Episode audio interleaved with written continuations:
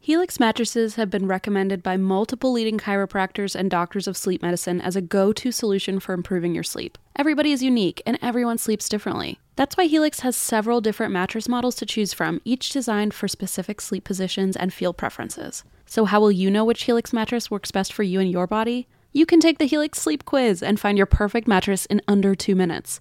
And your personalized mattress is shipped straight to your door free of charge. Helix knows there's no better way to test out a new mattress than by sleeping on it in your own home. That's why they offer a 100 night trial and a 10 to 15 year warranty to try out your new Helix mattress. Helix is offering 20% off all mattress orders and two free pillows for our listeners. Go to helixsleep.com slash drink. That's helixsleep.com slash drink. This is their best offer yet, and it won't last long. With Helix, better sleep starts now. Are you the type of person who loves to treat yourself? You know, sometimes you just want to buy yourself a coffee, a fancy coffee. Sometimes you want to get a little extra legroom on the plane, you know what I mean? So if you ever treat yourself to the top options other places like that, then why are we settling when we're finding a doctor? I know it's easy to fall into that rut, but your health is so important. Enter ZocDoc. ZocDoc is a place where you can find and book tens of thousands of top-tier doctors, all with verified patient reviews. ZocDoc is a free app and website where you can search and compare highly rated in network doctors near you and instantly book appointments with them online. There's no more waiting awkwardly on hold with a receptionist. You know we hate that. And these doctors all have verified reviews from actual real patients. You can filter specifically for ones who take your insurance, which is so helpful. You can see who's located near you and who's available and who can treat basically any condition you're searching for. Plus, the typical wait time to see a doctor booked on ZocDoc is between just 24 to 72 hours. That's it. You can even score same day appointments.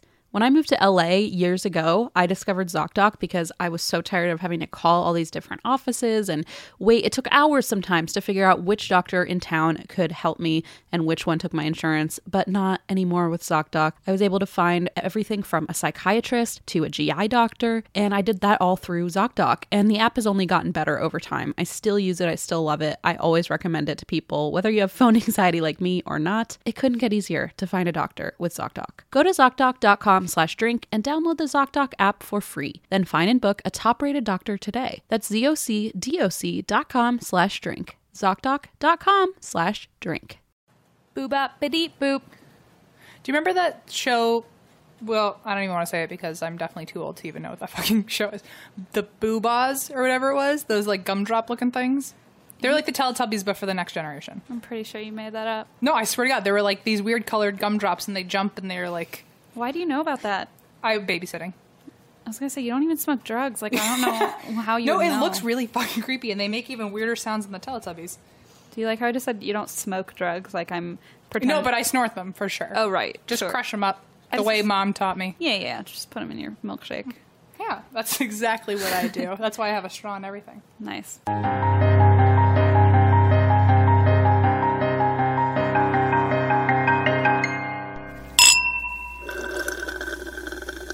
How's your milkshake? It's about to be really good. It's going to be in a glass, in a glass.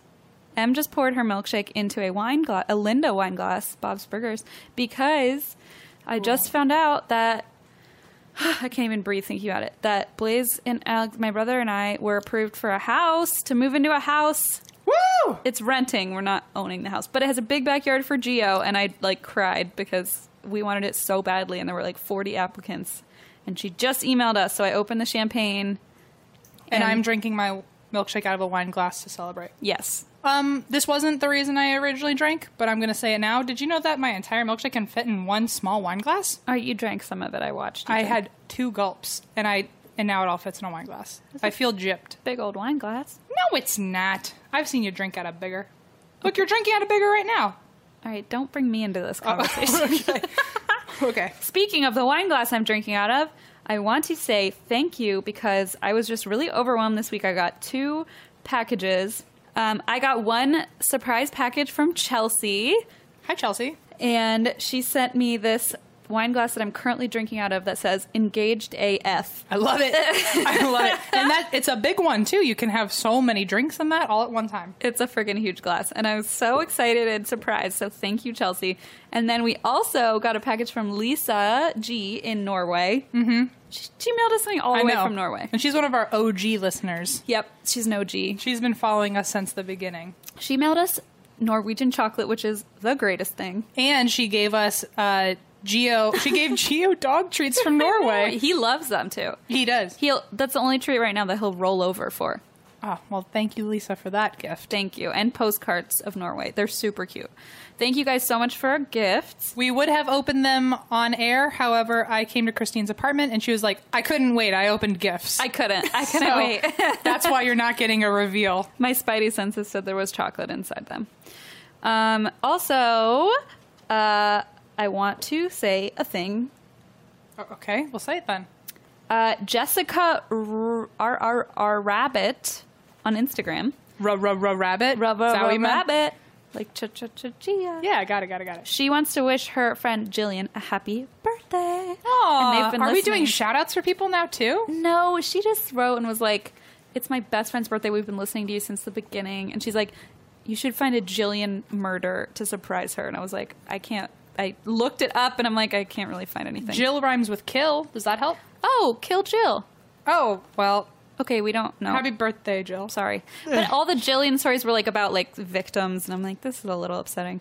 But happy birthday, Jillian. Um, and speaking of mail, we have a new mailbox. I don't want anyone to send stuff to our old mailbox anymore because it's going to get returned, and I'm going to be really sad. Yeah, we were wondering how we were going to do this because let's say someone started listening to our podcast today and they start on episode one.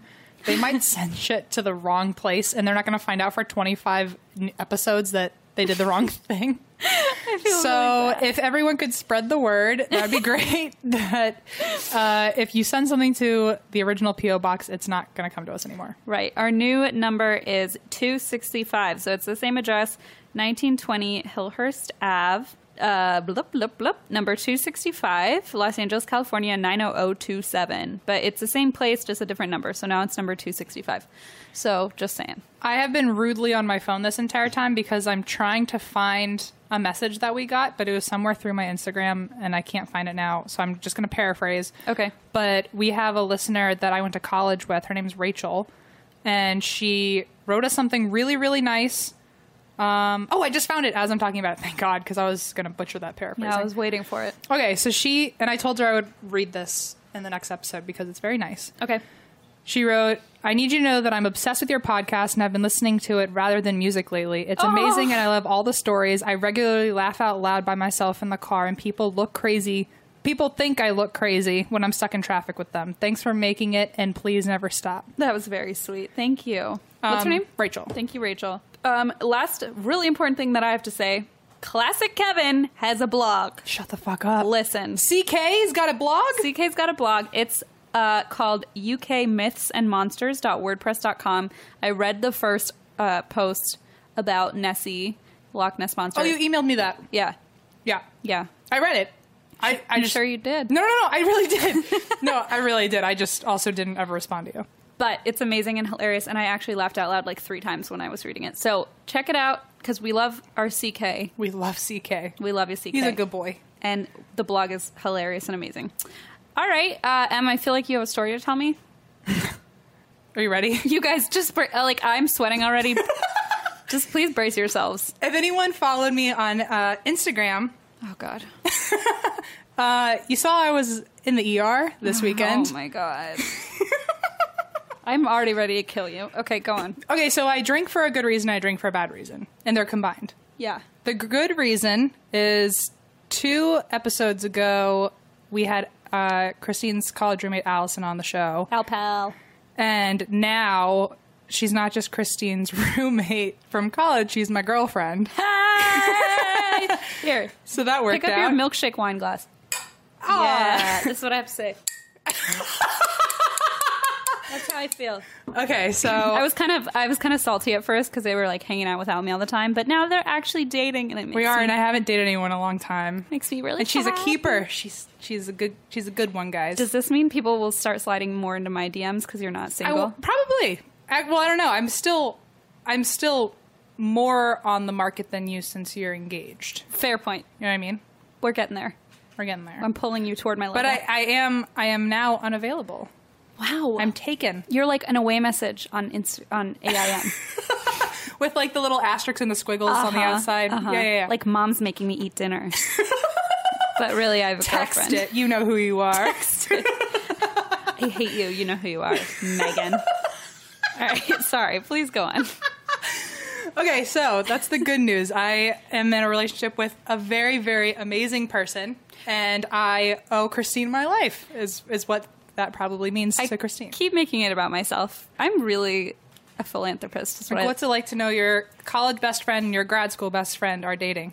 it like? you set that shit up from five years ago. it you know what? it really i think shines a light on me as a person um, i think that it really reflects um, you know my Just who you are. philanthropic view and my We're, we were just magnets that got pulled into your own draw. right. exactly i'm the center of all of this Right, right, right. Anyway, What's on to the- the bad news. Uh-oh. Let's just get there. So, being you guys broke up yep, that's it. what if you break up it's over Well, that was the that was the good and the bad all at once. Well, we probably should have broken up because uh, Allison got to see a side of me that not many people do. oh Um, oh no so let me just get let me just get settled in for this. please situate your tree trunk legs is that what we call them no tarantula legs. Tree trunk makes me feel insecure. tarantula doesn't No, tarantula means they're like long and limber. Tree trunk means they're like they're, they're put for life. Okay, fine. I'll call you the inflatable tube man. Like whatever you whatever you want. Okay, so maybe I'm biased because it's a brand new relationship and I just think she's just hung the moon. But she was very sweet to me uh, when we first started talking, and I was telling her how I'm homesick a lot and how I really like miss um, going out and having bonfires and camping and all this stuff. So I was at work uh, last week, and she texted me. And she said, uh, "We're going camping this weekend." Like, just totally set it up. Was just super good about it. and we had everything arranged and we were we agree that it was like the best date either of us had been on in ever Mm-hmm. forever and we went on this walk and we saw the sunset by these really pretty mountains Where were and you, by the way? it was like an hour out of here East? i, I don't, it, the the direction doesn't matter but it was a f- far distance as you'll hear in the rest of the story Oh no! so I uh, told you. Listen, I've told enough fucking stories on this show. I tell everyone not to go camping. Everyone does it anyway. Okay, no, for for the record, the camping was never the issue. We had a great time camping. Everything was set up. We pitched the tent, we had a fire, we did s'mores, we walked around a bit, we like looked at the stars and had a very very, you know, blah blah blah mushy gushy heartfelt conversation under the stars. And so uh everything went well, and then it took a sharp left turn Oh no! when we decided we were gonna like go down to they have like the communal bathroom. They're like, okay, well let's just you know go to the bathroom, come back, keep having a fire, have a good time. And we went to the I went to the bathroom, and I left the bathroom, and then two seconds later realized I had to go to the bathroom again. Uh oh! I know where this is going. And then, so I went back, and then I realized four more times as soon as I stepped out of the bathroom, I had to go again. Oh, no. And I was like, oh no, something's not something's not good. Something's not Oh, right. No. Um, so I tried to play it, play it cool. I was like, this something does not feel good, and uh, it s- started getting late. I was like dealing with it. I sat by the fire for a while, and I just kept running back and forth to the outhouse. By the way, not a bathroom. like no. I'm saying, truly a cellared off room with a bucket into the floor That's what you get for missing Virginia. I'm sorry. and there were flies in this outhouse that Oh. I, s- Christine, I've never had tens, tens of flies hitting my naked legs while my pants are down and I'm trying to pee. I'm cringing. They were just like hitting me and buzzing. It was like it was truly exorcist status. I'm cringing. Um, so after we decide, okay, let's just go to bed. I'm not feeling right. Let's just like hang out at the tent, go to bed. She fell asleep. I caught it, got maybe about an hour, an hour or so of sleep, and then I was like, I cannot stand it. I have to go back down to this quote bathroom and pee again.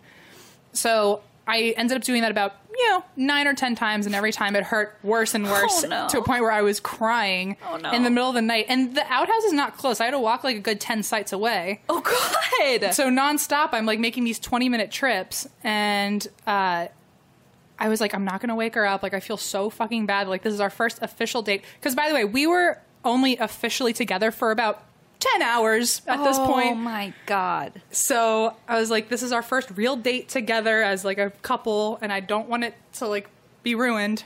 So by like two, three in the morning, I can't even lie down in the tent and pretend I'm gonna be okay. I'm just sitting at the picnic table outside of the tent, and at some point she wakes up and she's like, "We're we're leaving. Like we're going. We like you don't feel good." So she just handled it, just fucking took care of it. So she picks me up at. this is where it starts getting fucking funny. Oh no. Oh no. She picks me up at the outhouse. I just get in the car, and I have I have now mentally prepared myself because in case no one has picked up on this, it was a raging UTI. In case no one like knew what was happening yet.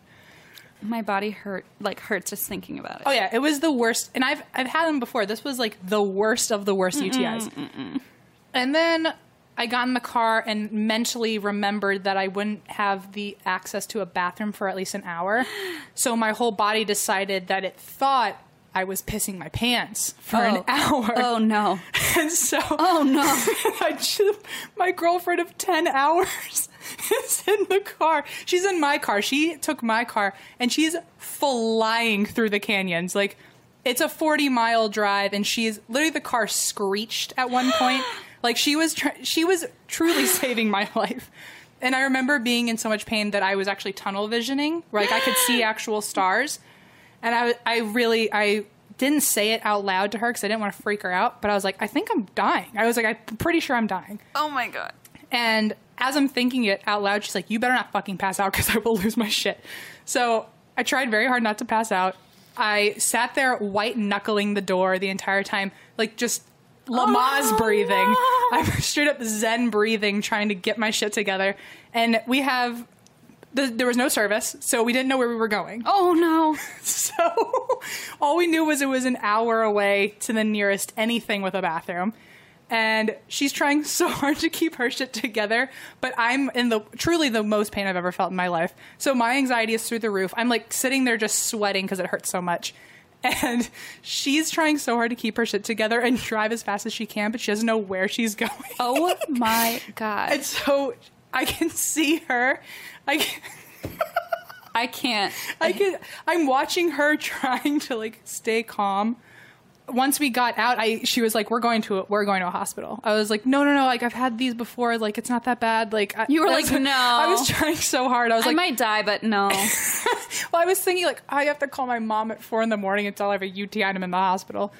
Allison was like, "We have to go to the hospital. We have to go to the ER." And I was like, "Can we just text Blaze?"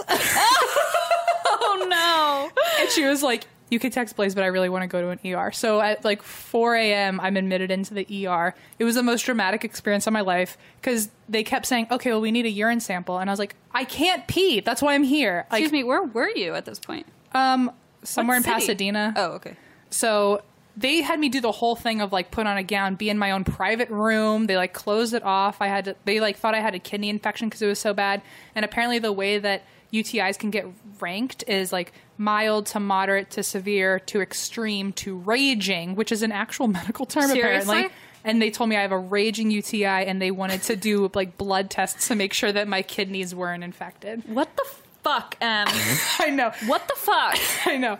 And truly, that was, I think, a t- the first and hopefully only test for our relationship because uh, I learned that night that she is a ride or die kind of gal. Because oh, for sure. 10 hours into being with me, she heard all about my urethra and all the horrible, gross, graphic things a doctor could possibly say. Because I, I said, like, can my girlfriend be in here with me and not sit in the lobby?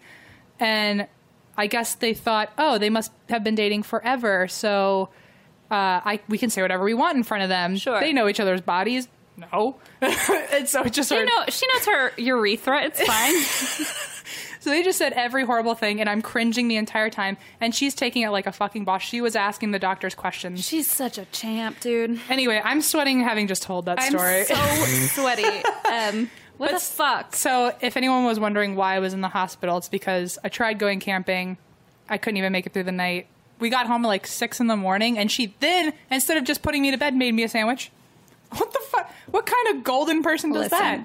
She was yeah my roommate for four years, and one time I uh, I accidentally overdosed on Percocet. It's okay, they were prescription. It was a bad time, um, and I accidentally took I actually took the recommended dosage or like what Right, they, right, right, right. But my frail little Crohn's riddled body couldn't take it, so I ended up like losing my vision and my hearing at like three in the morning and like hitting my head on the toilet and like falling onto the ba- bathroom floor and just laying there for Oh, hours.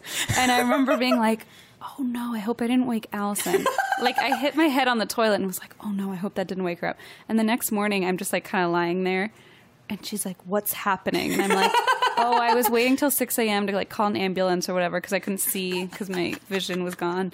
And she still is mad. Like she won't talk about it because she's so angry. So Oh, she was pretty angry at me for not waking her up uh, when we went camping. She was like, "You were just gonna sit by the tent all night," and I was like, "Look, either I didn't wake you up and I just kept pretending I was gonna go pee."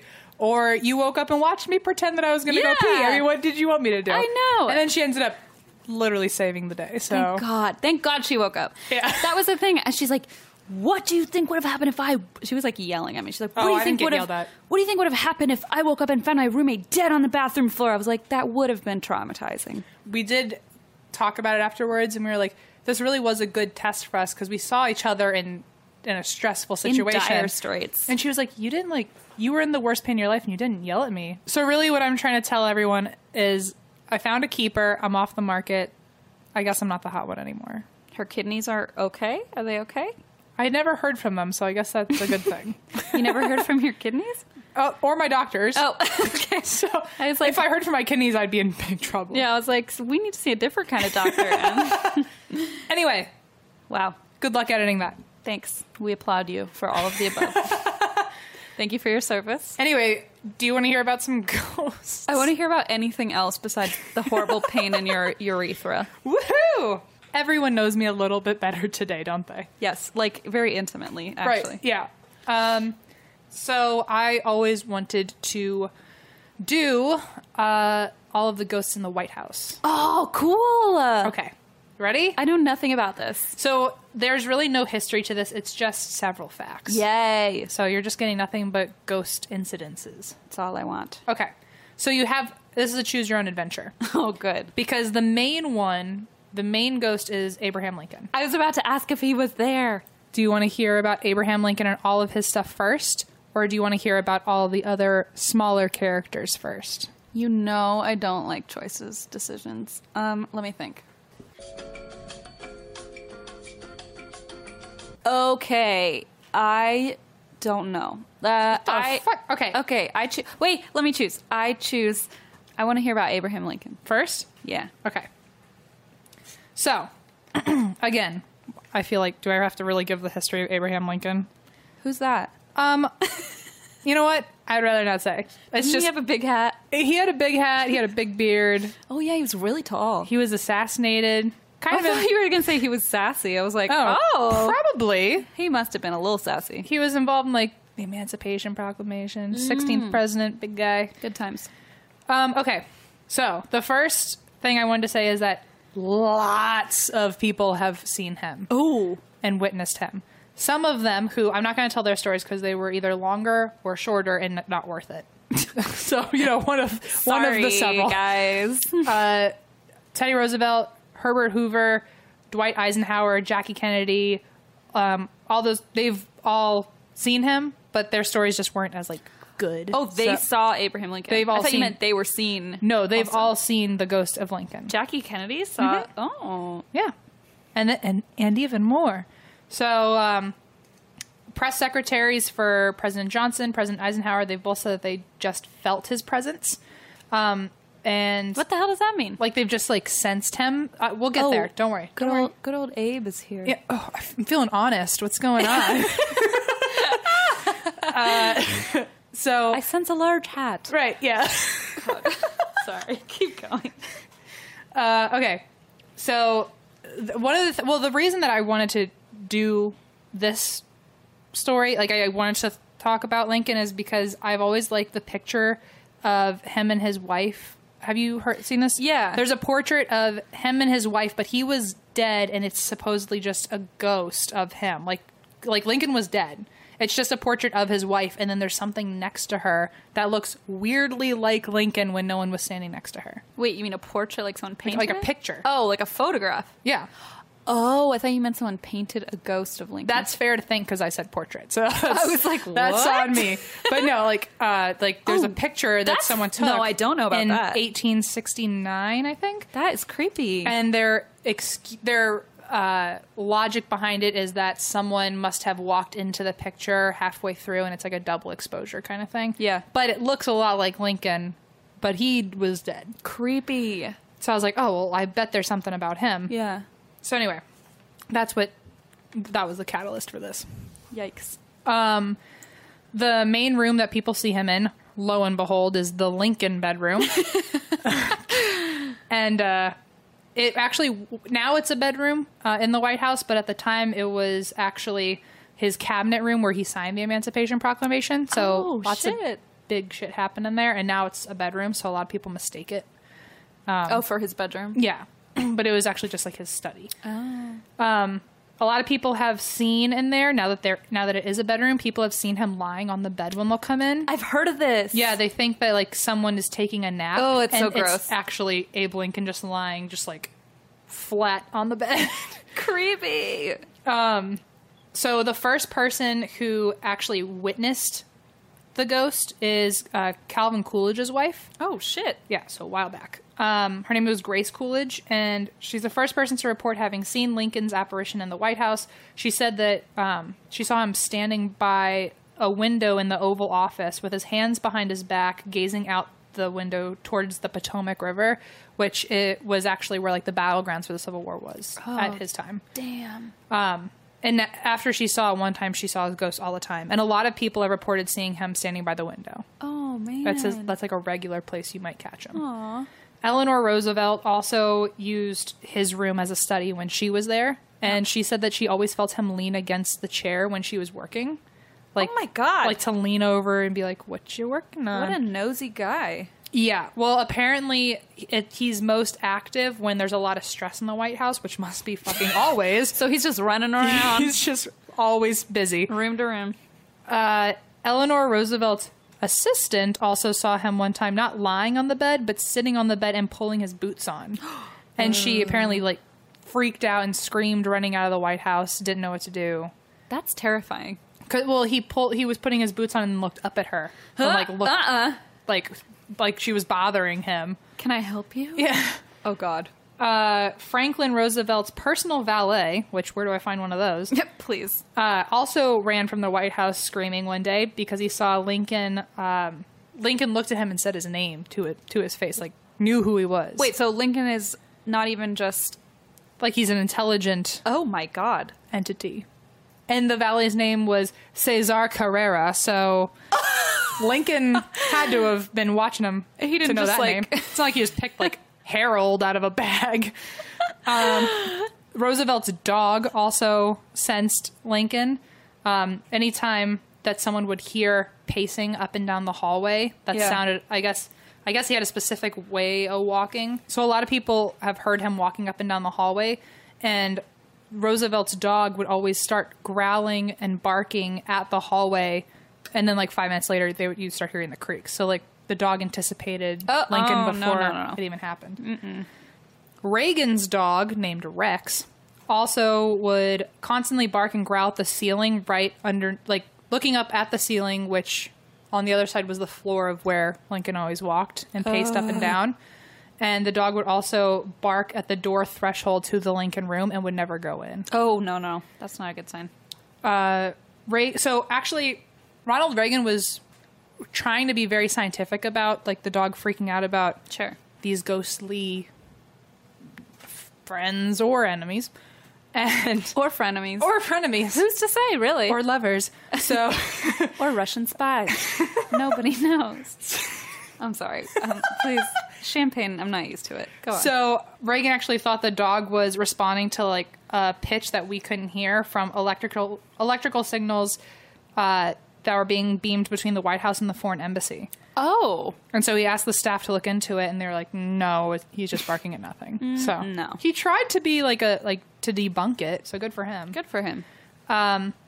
Also, the Lincoln Room is also known as the Queen's Room because whenever queens visit the White House, that's the room that they stay in. Oh, So, in the Netherlands in the 1940s, Queen Wilhelmina Sure.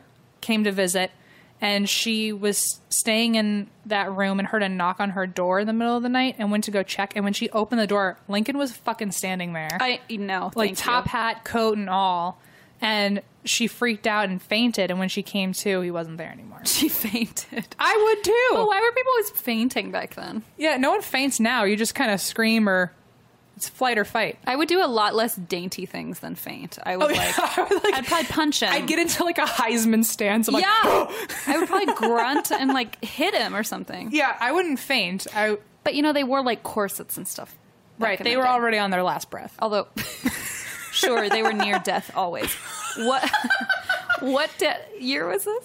1942 Oh, that's not that long ago. They didn't wear corsets in 1942. Maybe in Norway they did. Lisa, did they? What well, netherlands did I say? norway Oh fuck me! All right, sorry. I'm sorry. lisa if you still know by all means Lisa, we just thought you tell us were- about the 1940s fashion of the netherlands that the queen might have worn to america but only her bedclothes. What were? what did she wear to bed? Maybe I just thought Lisa was really worldly. I don't. Maybe I thought Lisa was a queen. She could be aristocratic. Maybe. So anyway, she fainted. Let's. I'm so Yeah, sorry. yeah, yeah, yeah. She I'm finished. so finished, sorry. Let's gather our thoughts instead of sweat through them. like I'm I am. again. I'm sweating again. okay.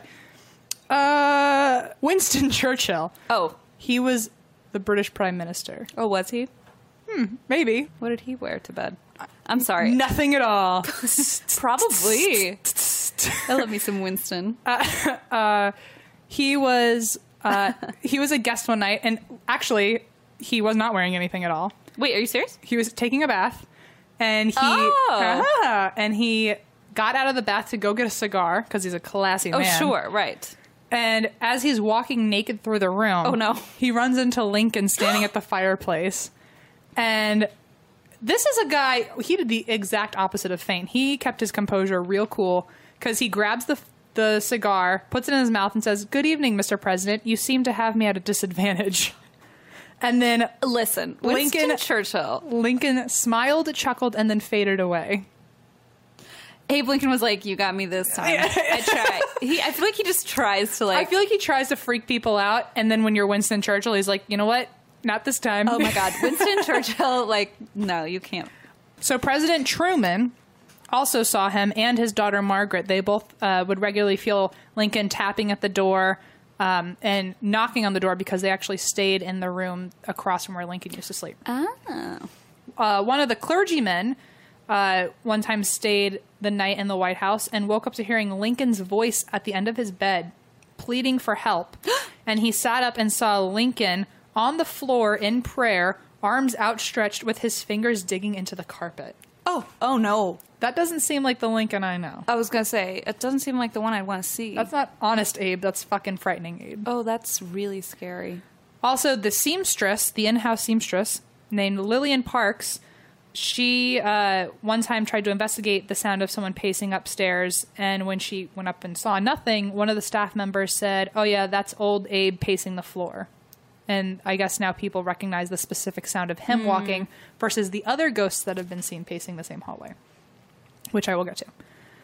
Lincoln's ghost was also found a lot during FDR's term uh, because that was another time the country was in like a great like upheaval. and- Sure. So I guess the more stressed out the White House is, the more Lincoln like tries to trot on in and help. He's like taking a bath. Uh, why don't I step in? oh, you're feeling relaxed? Let's get cozy together. uh, so President Johnson's wife, Lady Bird, Oh, right. that one, Sure. the one I'd be. Yeah. Oh, naturally. Oh yeah. Your past life. She witnessed Lin- uh, Lincoln's spirit when she was watching a television program about his assassination while she was Shut in up. his room. Why would you do that? I think that's kind of a fuck you. Like, if you died, would I want to watch the documentary in your room? About you getting shot in your bedroom? No, no, no. I don't know, something to think about. Would you want me to? No. Okay. It's good to know. Never, never know when you'll need that information. Store it away. Okay. Don't forget it. Uh, Gerald Ford's daughter Susan also saw the ghost in the 80s. Also, Ronald Reagan's daughter Maureen and her husband both saw Lincoln's ghost next to a fireplace while they were sleeping. Woke up at different times and saw him standing there. So really, how long was he there for? Well, he needs to find something to do. Can you imagine being dead and all you have is to look out a window? Or like stand at a fireplace Yeah. all night. Fun fact though, when Ronald Reagan's daughter saw him, she's seen him a couple times, and every time she saw him, said that he had an aura that was a mixture of red and orange. Interesting. Anyone who's into auras, tell me what that means. Sure, yeah, me too. In November 19, or no, in November of 1860, uh, Lincoln actually told his wife that he knew he'd be elected for a second term, but he would die in office. and the night before he died, he dreamed that he. This is really wild. He actually had uh, three nights. The three nights before he died, he had the same dream every night for three nights. That he woke up to a wailing crowd of people crying, and when he asked one of the men what was wrong, the guy said, "We're mourning the president's murder." He also dreamed that he was in a mysterious ship by himself, sailing towards a quote dark and infinite or dark and indefinite shore. Oh my god. On the day of his assassination, he told his bodyguard about this, and his body- bodyguard's name was William Crook. And he said that he had been having dreams of himself being assassinated for the last three nights in a row. And Crook said, Don't go to this performance tonight. and being the guy he is, Lincoln said, But I promised my wife. Oh no. I know. And so, as Lincoln left for the theater, he said, Goodbye, Crook. Which is even sadder because every night that Lincoln was president, he always told his bodyguard, good, he always said good night, but this time he said goodbye. I I know. It's like he knew.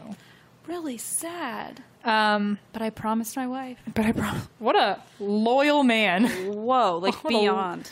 But also think of the guilt that poor woman had. I was gonna say he kind of fucked her over too. Okay. Uh, the most recent Lincoln sighting was in the 80s when a White House operations foreman came into the White House and saw Lincoln sitting in a chair at the top of the staircase. Ew.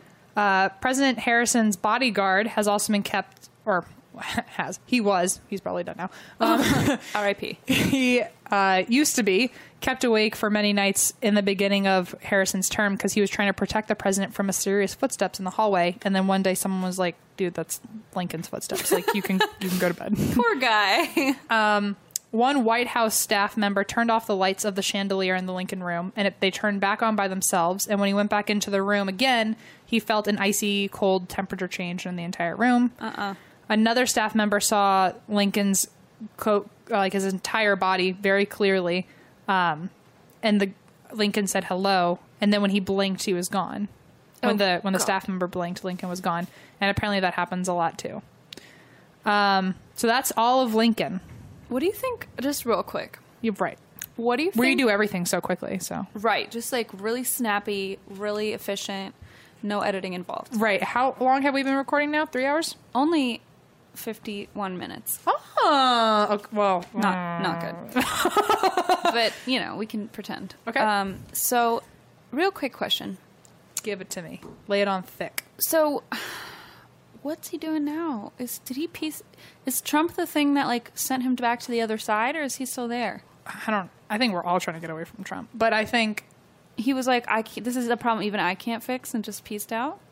Well, keep in mind the last time anyone saw him was the '80s. So what was going on then? Oh yeah.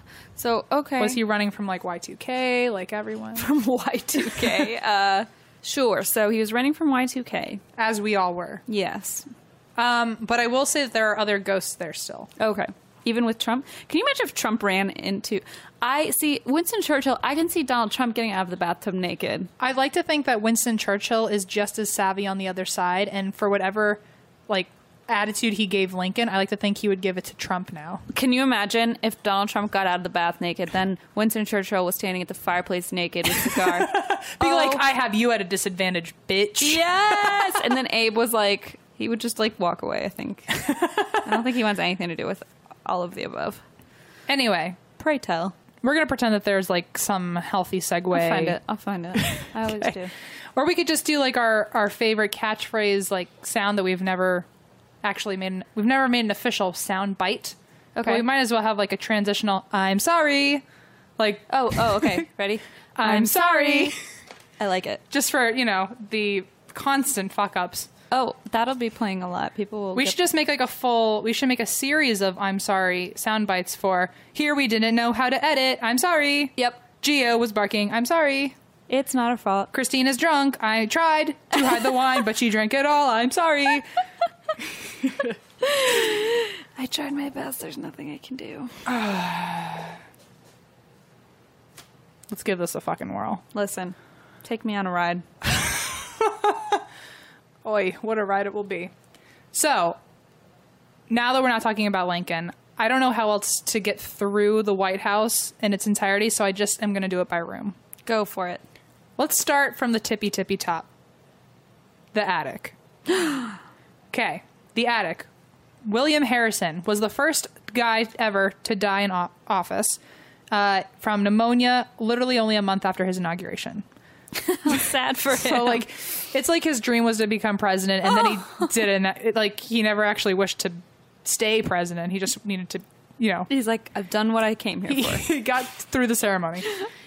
Uh, up there, you can hear him rummaging around for something, and I guess people know it's him because they've heard his voice. And Oh. at the. I guess around the time when he died, people could tell that it was his voice, and it's just slowly been carried on that that was who he was. Oh God. There- also during the Truman era, there was a security guard that once heard someone up there say, "I am David Burns." What? And, and the and David Burns is actually the man that was forced to surrender his land so that the White House could be built there. Shut Can you imagine being David fucking Burns and you're getting evicted so that the country's most powerful building can be built there? It's like, are you proud or are, you- like, are you mad? I think I'd be bitter. Yeah. Like I, it's my land. I'd be like, oh yeah, president lives there. That's nice. I remember, you know, being a child growing like up there. Mm-hmm. raising my cattle or something, or whatever you did there. David Burns. Poor David Burns. R.I.P. Uh, okay, now let's go to the all the way down to the bottom, the basement. Um, Oh. we're just gonna miss. Thank you. Let's just do the bread before we get to the meat. You know what I'm saying? Remember that time when you were like, "Let's go through the layers or the levels of the house. Let's start with two. and you were like, "I didn't say I would go in order." Okay. oh yeah, that, that was just more proof that I don't really work hard on Like my first notes. Oh. we're on the third floor, and then we're on the first. so like, let's start from the top and then go to the bottom, but we're gonna alternate all the floors in between. Listen, this is your ride. you take us wherever you need to go. If I could get on a roller coaster that started on the third floor and then like dropped you down a little but rose you back up, sure, that's like the Tower It's- of Terror. right? I am. All of my stories are just towers of terror. You are the Tower of Terror. You and your tree trunk legs. Please go on. Here's the basement. Uh, my personal favorite because it's the only evil spirit in the White House. Oh no! It's a demonic cat. What?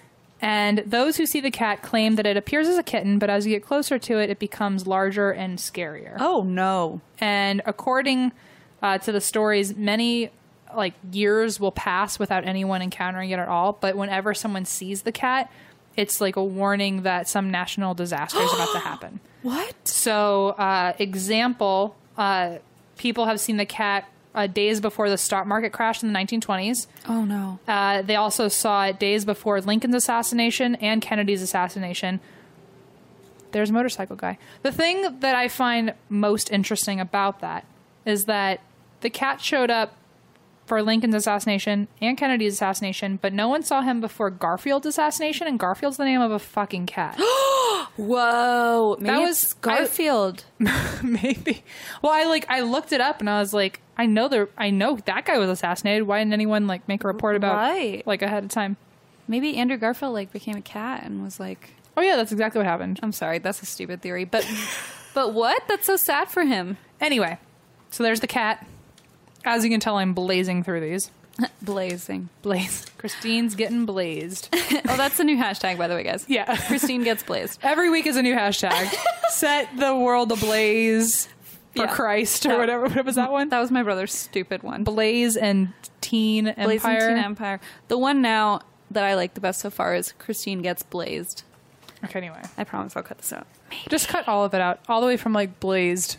Just Cut, it all- from like t- five seconds. We don't need anything else. Okay. Just like cut it all out. I'll cut Just- it all out. honestly, can you just cut out from the beginning of this Yeah. all the way to the first episode? Yeah, sure. Oh, yeah. I'll Like- just go on iTunes and hit shift, Delete shift all. A. Delete. Erase trash.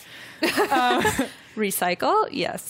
Okay, so the second floor halls, the the h- the whole second floor of the White House is like the residency area. It's not the we, offices. We went from attic, basement, Basement- or second floor. yeah, Tower of Terror is now attic Up. up. We went down the tower terror to the basement, and we've gone halfway up to the second Whoop, floor. We're rising back up. and uh, I'm sorry. no, I'm sorry. I should know how architecture works better. Just Yeah, you know what? You should. We started this podcast, and I had some faith in you, and you're clearly I should just honestly follow the stairs, and then just make notes based on the different levels in numerical order. you should. You'd think after 25 homes, Yeah. I'd know how. Yeah, you'd think, you know. You'd think in 50, I will know how, but I won't. Let's just all prepare. Here's me getting my hopes up every time. On the second floor, that was the residence for the family, like the first family. Sure. So any ghosts that are there are usually either the presidents or the first ladies or the first children. Okay. So Lincoln regularly walks around the halls and knocks on people's doors, like I said. Other ghosts that have been seen pacing the halls and showing up in people's rooms have been Grant, McKinley, and several of the first ladies. Uh, President Truman actually wrote a letter to his wife saying, I sit here in this old house all the while listening to the ghosts walk up and down the hallway, and even right here in the study at this very moment. The floors pop and creak, and the drapes move back and forth. at four o'clock in the morning, I awake from three distinct knocks on my bedroom door, and no one's there. Damned place is haunted, sure as shootin'. Whoa. So that guy was a believer. was that? He would have been Team Milkshake. McKinley? No, that was President Truman. Oh, Truman. So, also on the second floor, President Lyndon B. Johnson's daughter has seen uh, Lincoln's son, Willie, who died at 12 from typhoid fever. Um, staff members of the Grant administration were so scared of Willie Lincoln that even in the 1870s, uh, they like refused to speak about him all the way until 1911 when the Taft administration uh, had to sit down with their staff and say that any member who talked about Willie Lincoln would be fired. Excuse me? They were like that afraid of like a 14 year old boy. what? Yeah. He was 12. A teenage boy. But- Uh, eh, so Lincoln's walking around, like waking people up and knocking on doors. yeah, but because apparently it's. I I don't But know. the Maybe he's kid like a is- troublemaker. that's scary. I think they were just afraid of ghosts. Ay, ay, ay. Okay. Um, President Cleveland's wife was the first woman to ever give birth in the White House, so every now and then Really? people will still hear her giving birth. No, I don't want to hear that. All right. In another bedroom in the 50s, the ghost of a British soldier c- who carries a torch Uh-uh. would go around and try to set people's beds on fire. What? what? There was a husband and wife who stayed in the White House and said that a ghost tried to burn their bed while they were sleeping. And when they described the guy, they uh, the White House believes that it is actually the man who tried to set the house on fire in 1814 because a lot of people have witnessed this guy carrying a torch trying to light the house on fire. So now he's just like, well, let me at least try the bed. let me just do like the tip of the bed. Like- just like the mattress cover. Let me just do the headboard and just see what happens. So, in the uh, Oval Room uh, during Lincoln's administration, like the Oval Office. no, Oh, this is like a called the Yellow Oval Room. oh, sure, okay, that one. That- Apparently, at one point, it was also called the Blue Room, also called the Red Room, also called the Green Room. I don't know what to tell you. presidents are high maintenance, dude. I don't think they understand color. No. Well, it's white America for you. So, wow, that was so deep. Um, speaking of color, please erase that. Um, color, speaking of what America, speaking of colors, um, okay, so boy, do we have something to say as two white people. Hear us out.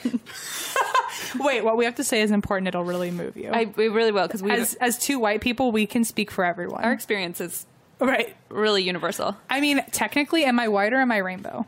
This has gone down quite a path. Ready? Yes. The Yellow Oval Room. During Lincoln's administration, this room was his personal library and one of his favorite rooms. Doors that are fixed open will slam shut on their own. Numerous people have seen Lincoln gazing out the window, uh, Thomas Jefferson playing the violin, and even John Tyler proposing to his wife. Aww. even after death like shouldn't they be married by now like if like and they were married in real life like why is he proposing now They Maybe that were was married. just a really powerful moment in their relationship, you know, and it's replaying. i would love to get proposed one day wh- where it's so powerful that when i'm dead i'm still doing it yeah, because Blaze proposed like when I hadn't washed my hair. Oh, that will be what you relive in hell Whoever lives in this apartment, if they have to see that over and over, I apologize. They'll be like, "What a fucking mess." Um, okay, so during Truman's administration, uh, they all they again heard "I am Mr. Burns," but at that point, the Secretary of State's name was Burns, so they thought, "Oh, maybe that guy's Oh. walking around," but that guy was actually on vacation; he wasn't there. Um, also in the North Portico, Sure. there is again another torch wielding British soldier. There is a uh, there's a woman named Anne Surratt. Uh, her mother was a conspirator in Lincoln's assassination, and, but the ghost of her still bangs on the door, begging for them to let her mom go before getting executed. Wait, that's dark. yeah, well, most haunted things are. I mean, the cat's like kind of fun, but that part's dark. But I guess like her mom ended up getting hanged for being involved in it, Oh, no. and so she was banging on the White House door, begging t- for them to like save her mom. oh no! Remember when you could just bang on the White House door Yeah, right. now I can just bang on like three gates away from it. and get shot? Yeah. probably. Uh, in the east room, that was the warmest and driest area for um, laundry at the time for them to like hang their clothes. Okay. Like it was like cool because like the sun rose and that's like it was just stayed the warmest and driest for the longest. Okay. So if they were to, hang- I don't know what I'm saying. That's so funny. I don't know. It's just funny. They would just hang. That's where they would dry their clothes. And so Abigail Adams, John Adams' wife, is regularly seen hanging her laundry in that room. Remember when first ladies had to hang their own laundry? Yeah, right. Like As if that's a thing anymore. Fun fact: uh, John and Abigail Adams were the first presidents to actually live in the White House. Washington didn't even live in the White House. Oh, That's right. At yeah, the he time, I had think- his own thing. yeah, it was like in Philadelphia or something. Yeah, um, you know, East Coast living. it's fine. Uh, Eastern Seaboard. Abigail Adams is also the tech- quote oldest ghost to s- be encountered today in the White House. Like the most recent time someone saw her was in 2002. Oh shit! Also, sometimes you don't see her, but you can smell laundry soap, which interesting that it it still smells enough like today's laundry soap that we know that it's laundry soap. Right, I would think that it would. I feel like it would just smell like, Like herbs. beeswax or Yeah, something.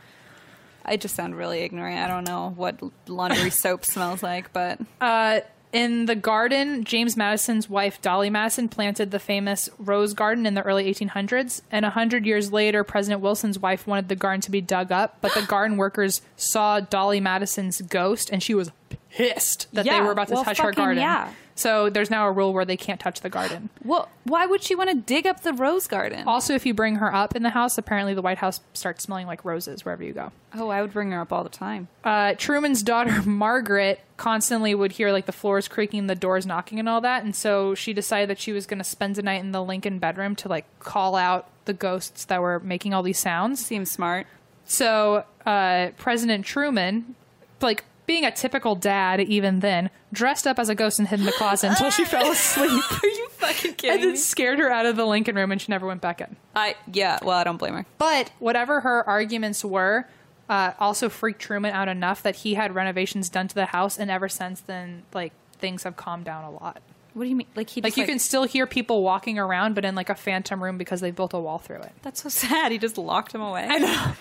Um, also, there's the Rose Room, which is where Jack Andrew Jackson's bedchamber used to be, and a lot of people. This is me as a ghost, by the way, because numerous White House employees have seen and or heard Jackson in the room, either laughing nonstop or swearing violently.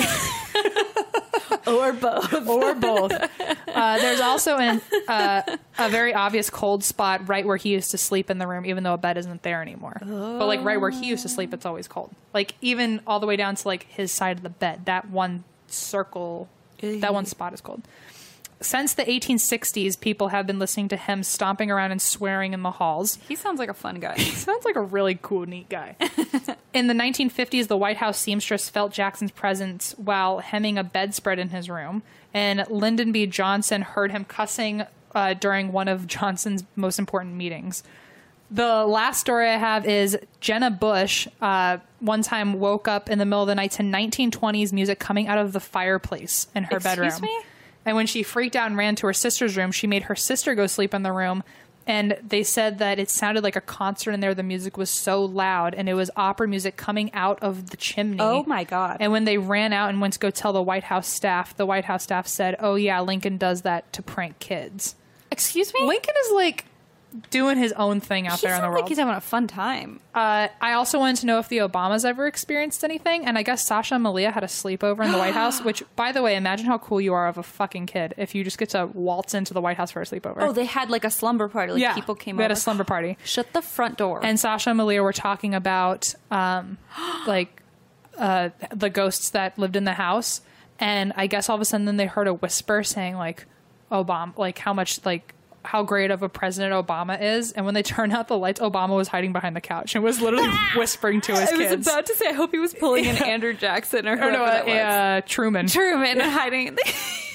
anyway, that's all of the ghost stuff I could find. I'm so sorry for your editing process. Somehow that makes me just love him so much more that he's hiding behind the couch, being like, "Ooh, I'm a ghost." I hope Michelle was videotaping. oh, sure. she's probably rolling her eyes in the other I know. Her and her biceps were Snapchatting. That's true. Um, anyway, that's all of the White House hot damn. haunts. Yes. Listen, I hope every single ghost. This is a call for all the ghosts in the White House to haunt the shit out of Donald Trump. Get him out. Let's- Listen. let's, bring Bernie back into the mix. Abe, if you're listening, Honest Abe, here's our can you plea. become Dick Abe and can you just like knock Trump out of the house, please? like enough of this tomfoolery and pranking? Yeah, no more pranking. Let's get let's get real weird. Let's get real, real weird. weird. Yeah, Down and dirty. let's get real gnarly with it. Let's get Gnarly Abe. gnarly Abe. So anyway, I don't know how you plan on doing this, but let's also squeeze in a murder. sure. okay. okay, good luck. So my um, story is about the assassination of Abe Lincoln. Just Oh, kidding. oh my god, that you would have been imagine? fitting. It would have been really lame if I told that after you told about the ghost. I Like, know. I'd be like, my story's cooler. You'd be like, yeah, we already know what happens afterward. All right. I have a story for you. I'm super excited about it. I had a hunch this would be a good episode. Yeah, I have a, it's a fun one. It's lucky number 25. hey, hey, hey. We're a quarter away from 100. Oh, that's alarming. That's a year. No, it's not. There's 52 weeks in a year. Ignore that part. We're now at a number where if we were a battery percentage, I wouldn't feel like I needed to race to get a charger. Definitely that. That's a pretty good thing. I'd be like iffy. I yeah, we're still uncomfortable. We're still ner- we'll still we are still nervous about like how long until we get home. Yes, we're starting to plan for the charger. Right. Like we're thinking how how long can I get away with this? Right. Like when is it going to say low battery mode? Right. Pretty soon. Right, right, right. Right. You get it. Well, I get it. I get it. So my story this week is about uh, Rodney Alcala. No, that's one's so fucked up. It's twisted. I don't. Okay, I only know it because I, when I'm trying to fall asleep, I just look at conspiracy and murder pages on Twitter. oh, me too. Aw. Do you really? Yeah. Maybe we follow the same pages. But like, I love reading about murder before I go to sleep. But he That's- seems to be on a lot of those. I've seen snippets. I don't know the whole story. Why don't you just tell me about it? Are you sure? I feel like you're telling it really well. I think you're a big fat liar.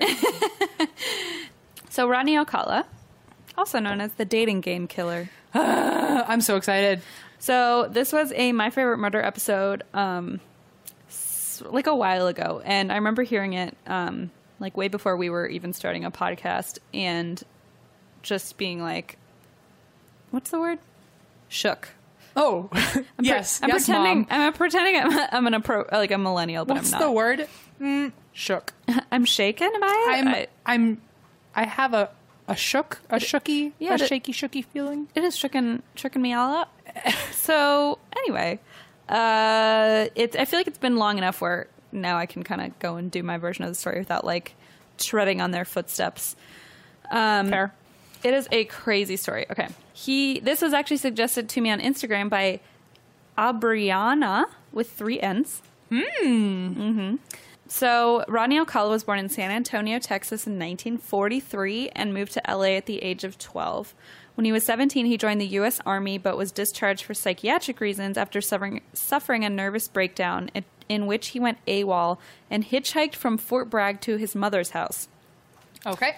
He was diagnosed with antisocial personality disorder, and then I also found a list of um, diagnoses that he would receive throughout the rest of his life, so I'm just going to list those for you By all means. narcissistic personality disorder, borderline personality disorder, uh, malignant narcissistic personality disorder with psychopathy and sexual sadism comorbidities. Took me a minute to get that word right. After the Army, he enrolled in fine arts at UCLA and graduated in 1968. It was then that he committed his first known crime. Okay. A driver in Los Angeles called police after seeing him lure an eight year old girl named Tali Shapiro into his apartment in Hollywood. Ten minutes from here. Oh no. Police arrived to find the girl raped and beaten with a steel pipe. Oh my god. She was barely alive. I was watching a documentary about this um, on YouTube, and the detectives who actually found her were interviewed, and they were uh, understandably fucked up for life. And they said the most disturbing, not the most disturbing, but one of the most like poignant things in their memory was walking in and seeing a pair of white Mary Jane shoes on the way into the room where sh her body was. So it was before they even found the body. So um, they found her body. She was barely alive. They found it with a pipe on her neck, and um, she was still alive somehow. Uh, and somehow Alcala escaped. Uh, he fled to New York City under the fake name of John Berger and enrolled at NYU to study film under Roman Polanski, of all people. And then, in a weird turn of events, Polanski's wife would be murdered by Charles Manson the following year. Wow, that is convenient. Right? And then Polanski himself would be indicted for sexual abuse of a 13 year old just a few years later. So this is just like a whole tornado of terror. Uh, but Polanski did teach Alcala to use a camera. So then Alcala began his career as a self proclaimed fashion photographer. Mm. That's where it all kind of like, that became his MO, basically. Um, so soon after that, he got a counseling job at a New Hampshire arts camp for children. God damn it. Good old days. Under the alias John Berger with a U. So their first one was John Berger with an E, and now we changed it to a U, and Oh, that's slight. just pulling it off somehow. Um, and then in June of 1971, a woman named Cornelia Michelle Crilly, who was a 23 year old uh, flight attendant, was found raped and strangled in her apartment in Manhattan. Um, and that case actually went unsolved for 40 years. so this happened during that time, but it wasn't actually solved until later on when he was on trial. Um, meanwhile, while this was all going on, two children at the camp that he was counseling at Oh, no. noticed his photo on an FBI poster at the post office.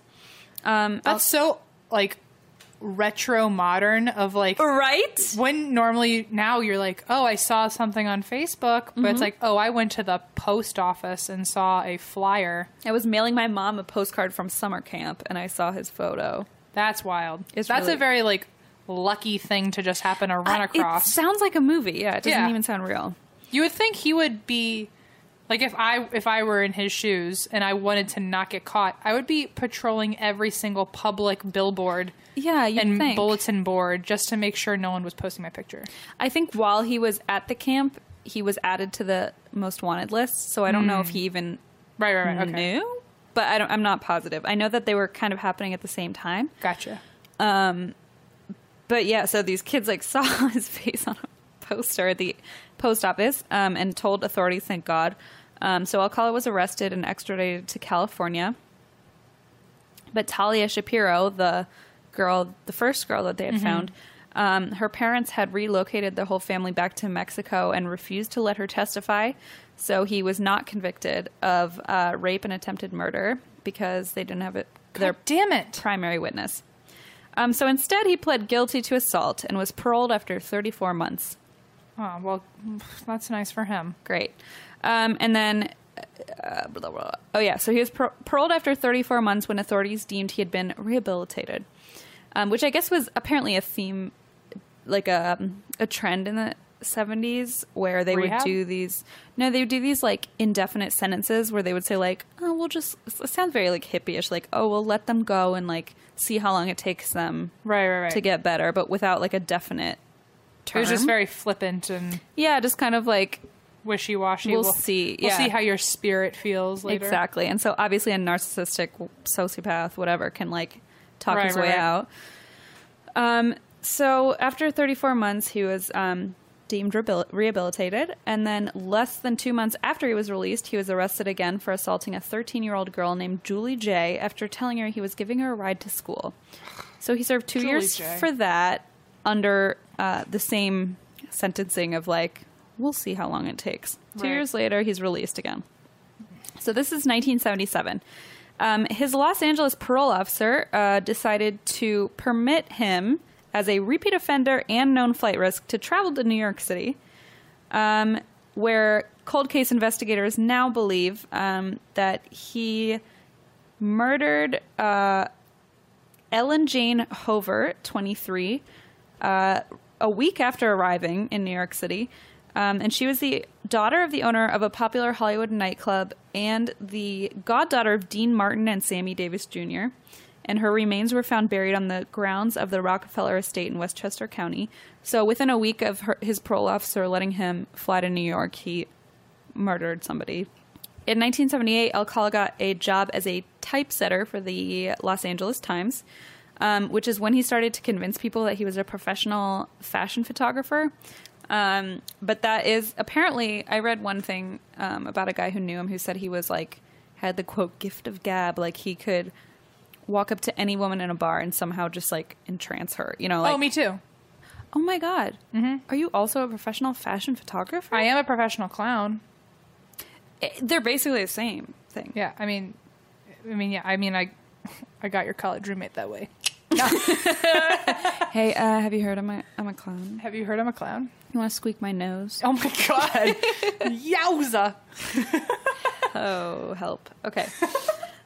um. Anyway.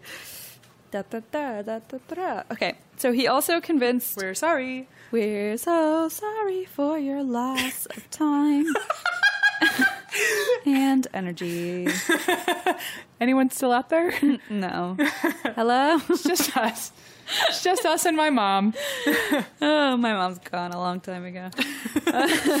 okay. So, yeah, so he was convincing young people, and I mean really young. That's the other thing. Like, a lot of them were kids. So, no, how old? little kids. Like summer camp kids, like, Like eight, children, nine. literal children. so it wasn't even like, oh, he had to convince like grown ass adults that he was a fashion photographer. It was like Oh, he just was able to talk men, women, and children into it. Um, and so he got a lot of people to pose for him. Many of the poses were pornographic. Um, some inves- excuse me, some investigators believe that he killed some of his subjects. Um, one of which was Cornelia Crilly, who they found photographs of later on. Um, The one who was the flight attendant who was strangled and raped.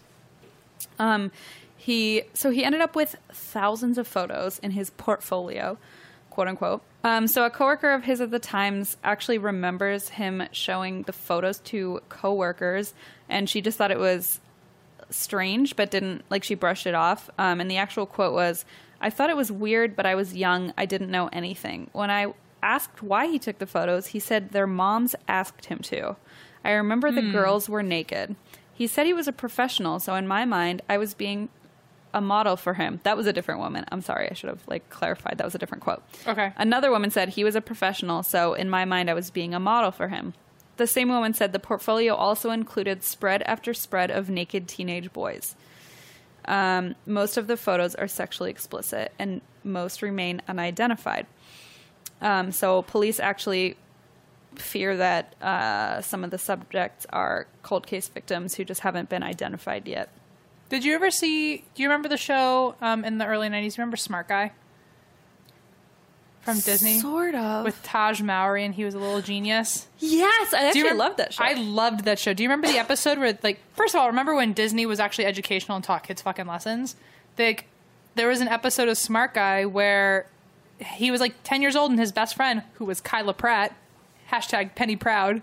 From the, oh, but they they were like they were ten and hanging out, and then they went to a stranger's house, and the stranger tried to take pictures of them. Wait, what? Yeah, it was this like a- was a Disney episode. It was a real whole episode, and like the, The fuck? And Taj Mowry was like, "This isn't a good idea. I'm gonna go home." And then he went home and told his dad, and the guy got arrested, and he had like was out there. Excuse taking- me, are you serious? I'm dead serious. This was what, when I was l- little. This is how I know I'm my mother's child because I live for drama, apparently. Because I remember watching that episode and knowing it was different and knowing I loved it. Like, I knew that it was a little risque and it was right up my alley. What the hell? I loved that episode. I mean, not because I loved watching children almost get attacked, but it was like I remember. I sure hope I not. remember watching it and being like, "I'm going to actually learn something from this episode."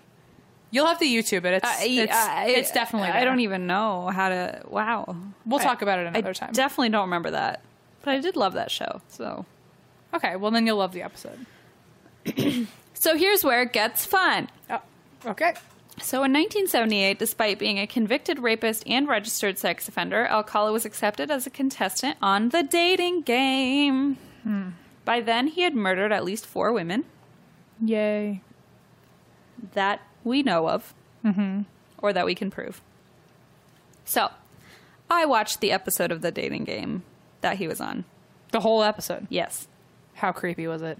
What the fuck? I've seen snips of it. I haven't seen the whole thing, but he looks like he's dead behind the eyes. He's a fucking weirdo. He looks like he knows he's up to no good. I mean, to be fair, the other two are like also kind of equally weird, like gross, like you know, they're '70s studs. They're not Right. what today you'd be like, wow, I want that. But at the Yeah, same right. time, it's like that g- something's wrong with this guy. So, first thing I noted right off the bat, let's just go into like a nice little dive into notes here, okay? Are we about to like bitch about reality TV? Listen. Let's dive in. This is what we were educated in. We literally have masters in critiquing television. We do Masters of Science, by the way, everybody. Yeah, let's do it. Let's Let's- let's, put our let's let's, do it. put those bad boys to use. Let's go. The host of the dating game, first thing he says is, We're in Los Angeles, the dating capital of the world. Wrong. Wrong. Strike number one. Right. Okay, next. Moving You- forward. Moving forward, you hired, you literally casted a registered sex offender and someone who assaulted like children. Like what? What? Mm. Well, I what? mean, I want to defend them because uh, the, I mean, I don't know how the '70s worked, but when I when we first moved out here and got our first jobs, I casted for The Price Is Right. Remember, I used to did you cast child molesters? maybe I don't think so because a lot of them were very happy old women, but. but, but like the casting process was very specific. Like he would have had to. I don't know how they did it in they're the casting 70s. three people, not like an audience. You know what I mean? Well, in the Price is Right fun fact, they you cast they cast thirteen people. Sure, That's a Fair. little that's a little inside tip now that I don't work there anymore. I know, but I mean, if you're casting a dating show, you you know if some they knew he was a fucking sex offender slash Oh, like they had his background information? Yeah, he's a convicted rapist. They knew his name, All right. despite being a convicted rapist and registered as a sex offender. They casted him. Yeah, that's their bad. That's their bad. No, yeah, like it That's- that's wasn't. their bad. It wasn't an accident. Like if it was an accident, sure, one thing, but like they had police records. I They usually just picked people based off of how excited they were. Maybe he was just super excited and considering he was dead behind the eyes, you probably would have casted Fair, him fair. for prices right. So Fair, fair, don't fair. don't blame yourself. All right. Okay, I'm just feeling a little guilty. I, I know. guess. I know. It's okay. All right. Bob Barker wouldn't have even had one second of that guy. No, he wouldn't have. No, he wouldn't have. All right. So let's see. Ba, ba, ba. All right. We said dating capital of the world. Eh. Um, okay. So some weird quotes that I like to pull out uh, that I, you know, I'm ready. found especially heartwarming. Okay. So he's on the dating game. He's a contestant. The uh, woman who is the quote unquote bachelorette is named Cheryl Bradshaw. And she asks contestant number one, who is Rodney Alcala? This is like a weird 70s question that I don't totally understand. Like, what is your best time? I didn't know if it meant like time of the month, like Uh, Like your best time, I guess. Like your favorite memory is like is that the '70s way of saying what's your favorite memory? Like your best time that you've ever had. Well, his answer was nighttime. Oh, And she said, oh, Why do you say that? And he said, Because that's the only time there is. yeah. That sounds a little Sure. not great. And then she said, What's wrong with morning or afternoon? And he says, Well, they're okay, but nighttime is when it really gets good, when you're really ready. You're Right. really ready. That's not even. Right. I understand, like in like a sleazy dating game, maybe he was trying to like be flirty, Like but that's not even. Nighttime is the only time. I mean, I'm I'm really bad at flirting, but even I know that that's not a right. thing you say. Like No. nighttime is when you're ready for what? For what? What are To you go to talking bed? about? Question. I'm serving you for dinner. What are you called and what do you look like? Any guess? What would you say? you gotta ask the question again. um, I can't even make this shit up. I'm What, do- what are they calling me? I'm serving you for dinner. So remember, Oh. they Oh, can't so, like, see if I each were, other. If I were a food, what would I be? Sure. is essentially the question. what are you called and what do you look like? I'm serving you for dinner. I feel like it would be something raunchy and shitty. Honestly, I'd be like fried chicken because it's good. like, I, would- I would You'd probably be like, "Yes, fried chicken. I'd be like, I'd be ice cream, and I wouldn't, I wouldn't share myself with you And at it- all. it looks like ice cream. I don't know. I'd be like a pizza, and it's got a lot of pepperoni I on it. don't understand the question." no, he said, I'm called the banana Okay, okay. Phallic. and I look really good. And she said, Can you be more descriptive? And he said, Peel me. What? Listen. And Peel me? Yeah. And everyone's like laughing and giggling. And she's like, Later, later. Okay. He My- won. He won the game. She picked him. Well, she's an idiot. Fucking serial killer, rapist of children, sex offender won the dating game. Do you want to know what they won? A date with him. Yeah, but do you want to know like what the prize was? No, what? Tell me. They won tennis outfits. Ew. I know, right? They won t- tennis outfits from a Studio City tennis shop and tennis lessons together. Like that's a nightmare date. Like I don't want that. It- wait, like they had, like they won that to then go play tennis on the date. Yeah, that's their prize. Ew. And they won a trip to Magic Mountain together. Okay, that's fine. If I were playing and even slightly wanted to win at a dating game, my prize better be like an all-you-can-eat buffet. Some right? Yeah, really gets to like dig in there. it wasn't even like a trip to Magic Mountain plus like all you can eat churros. It was like a trip to Magic Mountain and then you pay for all your churros or whatever you want. So Cheryl Bradshaw, who was a bachelorette, um, actually refused to go on a date with him. Good girl. Good girl. Because she decided he was creepy. Good girl. Good girl. Follow your gut. When they met backstage. So she picked him, you know, like on the dating game, you don't see the contestants. Right. She actually told CNN in 2010, quote, he was quiet, but at the same time, he would interrupt and impose when he felt like it. Like a narcissist. Yeah, exactly. He became very unlikable and rude and imposing, as though he was trying to intimidate me. I wound up not only not liking this guy, he was a standout creepy guy in my life. Later that year, he murdered 30, 32 year old Charlotte Lamb and then 21 year old Jill Parenteau in 1979, both in LA. On June 20th, 1979, this is really fucked. 12 year old Robin Samso went missing on her way to ballet class. Her friends told police that a strange man had asked to take their pictures while they were at the beach. Um, they described the man for police, and Alcala's parole officer recognized him from the sketch.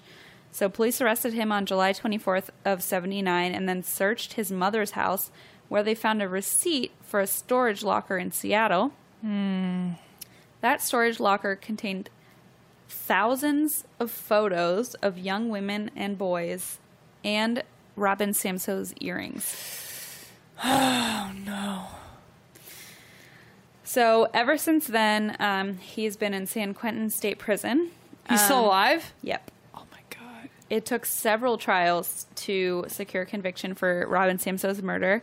The S- California Supreme Court threw out the conviction in 1980 because the jury had been told about Alcala's earlier sexual offenses. So he said that them knowing about his prior convictions had like tainted their view Oh my god. mistrial, right? So then in 1986, the Ninth Circuit Court of Appeals nullified another conviction, conviction and sentence, claiming that the police investigators had hypnotized a park ranger who was a witness in the trial. So this guy is just like, and he's his own lawyer at this point, so he's just like throwing shit in their face and somehow getting his conviction overturned. Um, but with the development of DNA technology, his luck began to run out. So while he waited in prison, investigators collected samples of his DNA and matched it to some of the women that he had raped and murdered. So in 2010, he was tried for five murders. So Sam So, the 12 year old girl, Jill Partnow, Charlotte Lamb, Georgia Wickstead, and Jill Barcombe. He was convicted and sentenced to death, um, and he's currently on death row in San Quentin prison. Well, thank God. Um, so there were other women who have suspected to have become his victims, uh, including 19 year old Pamela Jean Lamson from San Francisco, who disappeared in 1977 after telling friends she was meeting with a photographer. Of course. Police say they have no DNA evidence to go on, but witness descriptions convincingly match Alcala's profile. And then police in Seattle are also convinced he was behind the deaths of two teenage girls in 1977 and 1978, but they also don't have enough evidence to convict him. Um, they actually posted uh, the photos of thousands of women and children, men, women, and children online Legally. the authorities did because they wanted Oh. to find out if these were unidentified. You know, they wanted to identify who these people were. Um, so I read a Vice article, which is where I got some of this information um, that had several photos of unidentified women. Actually, every photo in the article was of they're probably like 25 photos, and they were all unidentified women. And then at the end, it said, if you recognize anybody, like call this uh, detective. Um, in 2013, um, Kathy Thornton saw an online display of photos taken by Alcala decades earlier and recognized her sister, who had Oh. been six months pregnant at No. the time of her disappearance. Oh my god. And the photos online, it's a photo of her on a bicycle in Wyoming. um, so, investigative work by police in Huntington Beach and Wyoming um, was able to connect the crime to the picture. Oh my god. Um, so the Huntington Beach police released about 200 of the photos to the public um, in the hope that people would be able to, uh, you know, identify the victims. Because police still believe that even though he was only convicted of five murders, that there some people say up to 130 um, murders that he committed. And about 40 women have been identified as alive and well in the photos, but there are also thousands of photos that have gone unidentified. So, um, again, some people think he murdered up to like 130, 150 people. Um, Jesus. and most detectives say even if it's not that high, it's definitely in the double digits. It's actually really creepy to look through the photos, and they're all like from the 70s, and they're just like beautiful young women. And How do you get away with that many murders? you just wonder. I And a detective said, you know, like people have said, oh, his IQ was so high, and it, w- it was 135, but he wasn't that brilliant that he right. like apparently he wrote a book called You the Jury, and it was not Great. good. yeah, apparently he was just like rambling, and it didn't make much sense. So it's not like he was some sort of mastermind, but I guess he was just so confident and narcissistic that he was able to. I mean, he won the fucking dating game after murdering four women and assaulting young girls. I don't know how he got away with all that. That's Unreal. So weird.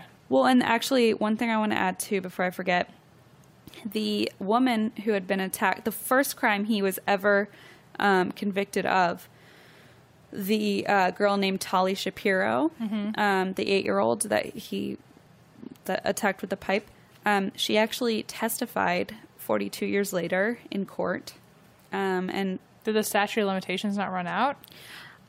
I mean, I don't think it was, she wasn't testifying for her own case, she was just testifying. Oh, okay. as a victim for the other cases Gotcha, that gotcha, he was gotcha. being tried for. Um, and he, uh, her, so her testimony said, over 27 stitches in the back of my head. He hit me right over the head, um, describing the severe injuries she received at his hands. This was when he was 66 years old.